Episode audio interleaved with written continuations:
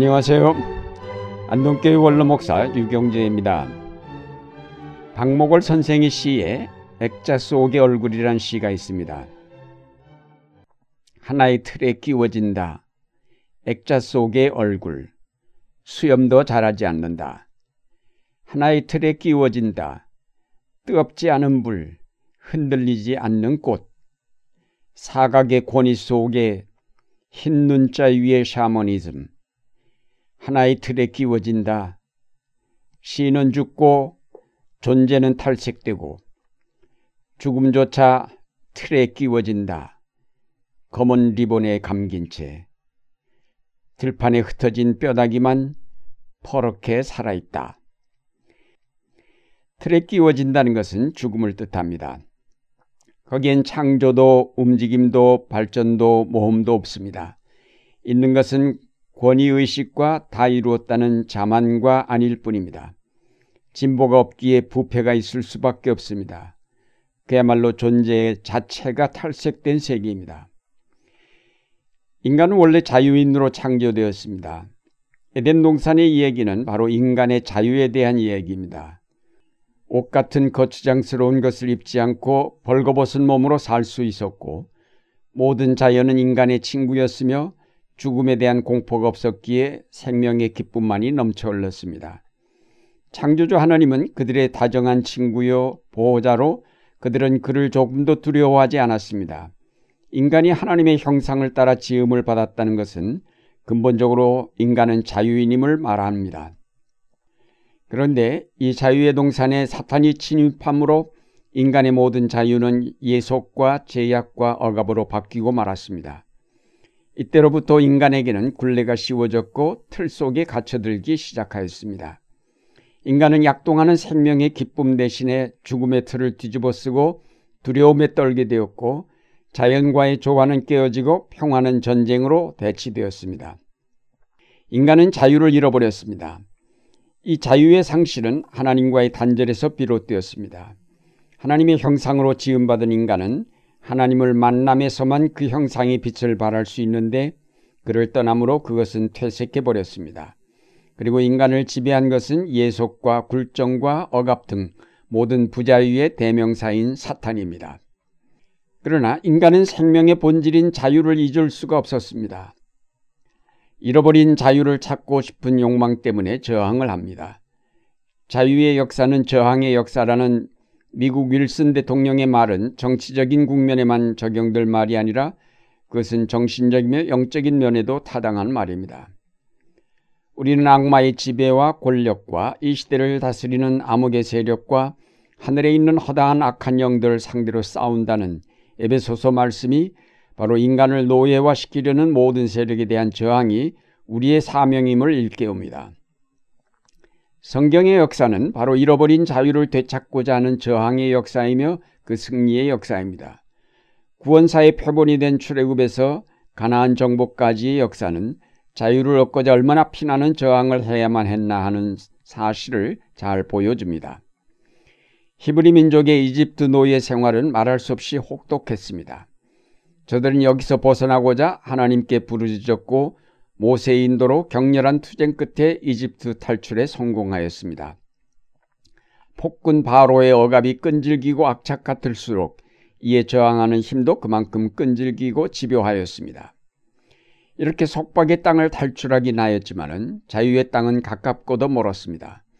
그들은 자유를 향해 가는 여정에서 오는 괴로움을 감당하기 힘들어했고 그래서 차라리 이집트로 돌아가려고도 하였습니다. 결국 그들은 자유에 대한 사랑과 열정이 없었던 해서 광야에서 다 죽고 그 후손들만이 자유의 땅을 밟을 수 있었습니다. 자유의 땅에 온 그들은 또다시 권력과 지배의 상징인 왕국을 세움으로 스스로 권력의 틀에 갇히게 되었습니다. 야외 하나님은 솔로몬의 화려한 성전 지성소에 갇혀버리고 그 땅은 권력과 부자유의 땅이 되어버리고 말았습니다. 이러한 때에 나타난 자유와의 기술들이 예언자들입니다. 그들은 법계 속에 갇힌 하나님이 아니라 살아계셔서 역사 속에서 활동하시는 하나님, 이집트에서 그들을 탈출시켜 자유하게 하신 그 하나님을 기억하라고 외쳤습니다. 그러나 이스라엘 백성은 예언자들의 말을 듣지 않았습니다. 두 세대에 걸친 바벨론 포로 생활, 그 지긋지긋한 종살이를 하면서 그들이 섬기는 하나님은 어떤 틀 속에 들어갈 그런 하나님이 아니라 자유의 하나님이시며 자유케 하시는 하나님이심을 다시 깨달아 알게 되었습니다. 그러나 이러한 기막힌 신앙 고백도 바리새인과 서기관들의 두루마리 속에서 퇴색해버리고 말았습니다. 이러한 때에 예수님께서 오셨습니다. 그는 하나님의 아들이십니다. 다시 말해서 그는 자유의 아들입니다. 따라서 그는 철저한 저항자였습니다.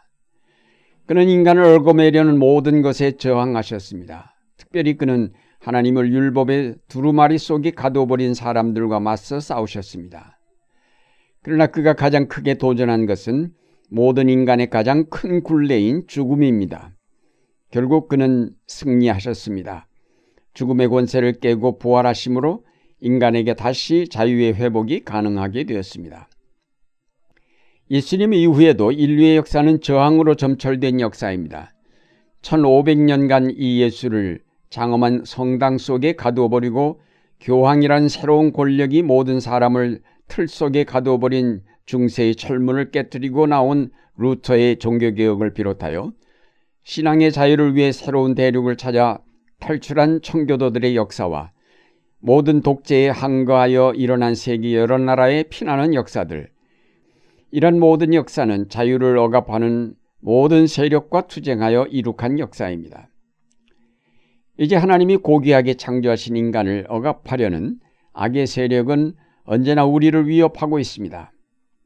너희 대적 마귀가 우는 사자같이 두루다니며 삼킬 자를 찾나니 너희는 믿음을 굳게 하여 저를 대적하라. 라는 베드로의 권면은 오늘 특히 우리가 귀 기울여 들어야 할 말씀입니다. 예수님께서 우리에게 회복시켜 주신 생명의 자유를 빼앗으려는 악한 세력이 우리의 생활 속에 늘 도사리고 있습니다. 우린 정신을 차리고 이러한 세력들과 맞서 싸워야 할 것입니다. 자유가 있는 하나님 나라의 실현을 위해서 그것을 가로막는 모든 세력에 항거해 가는 것이 바로 우리 신앙의 길입니다. 우리가 선택해야 할 길은 용감한 저항뿐이며 그렇지 않으면 가장 비참한 굴종밖에 없다는 조지 워싱턴의 말은 그대로 신앙생활에 있어서도 진리입니다. 우리의 이런 신앙의 저항은 우리가 하나님 나라에 이를 때까지 계속되어야 할 것입니다. 오늘날 교회는 자칫 잘못하여 하나의 교회를 유지하고자 교리를 만들어 절대화하고 하나님을 교회당 안에 가두려 합니다. 또한 우리는 우리의 신앙을 어떤 틀에 끼워 거기에 안주하려 합니다. 그러나 그것은 이미 죽은 신앙입니다. 교회나 신앙은 하나의 씨앗과 같아서 언제나 그대로 있으면 썩거나 죽게 마련입니다. 씨앗은 땅에 뿌려져 싹을 내고 꽃피어 또 다른 열매를 맺어야 하는 것처럼 교회도 끊임없이 새로워져야 하며 하나님 나라를 향한 행진을 멈춰서는 안 됩니다. 이런 것을 거부하는 모든 세력은 우리가 투쟁하여야 할 대상입니다. 우린 틀 속에 끼워진 예수나 루터의 초상화를 깨버려야 합니다. 예수님은 틀 속에 들어갈 뿐이 아닙니다. 그는 우리 삶 속에 우리의 역사 속에 살아계신 분입니다. 우리의 이름은 자랑스럽게도 프로테스탄트입니다. 저항하는 자란 뜻입니다. 하나님의 나라가 임할 때까지 우리는 언제나 저항자일 수밖에 없다는 뜻입니다.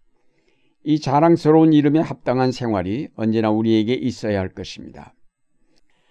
사랑하는 여러분, 예수 그리스도께서 우리를 해방하여 자유하게 하셨습니다.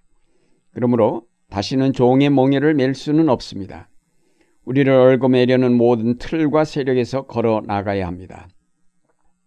루터가 하나님의 말씀으로 확신을 얻었을 때에 교황의 파문장을 불사르고 종교개혁의 기치를 높이 들었던 것처럼 우리도 하나님의 말씀 위에 굳게 서야 할 것입니다.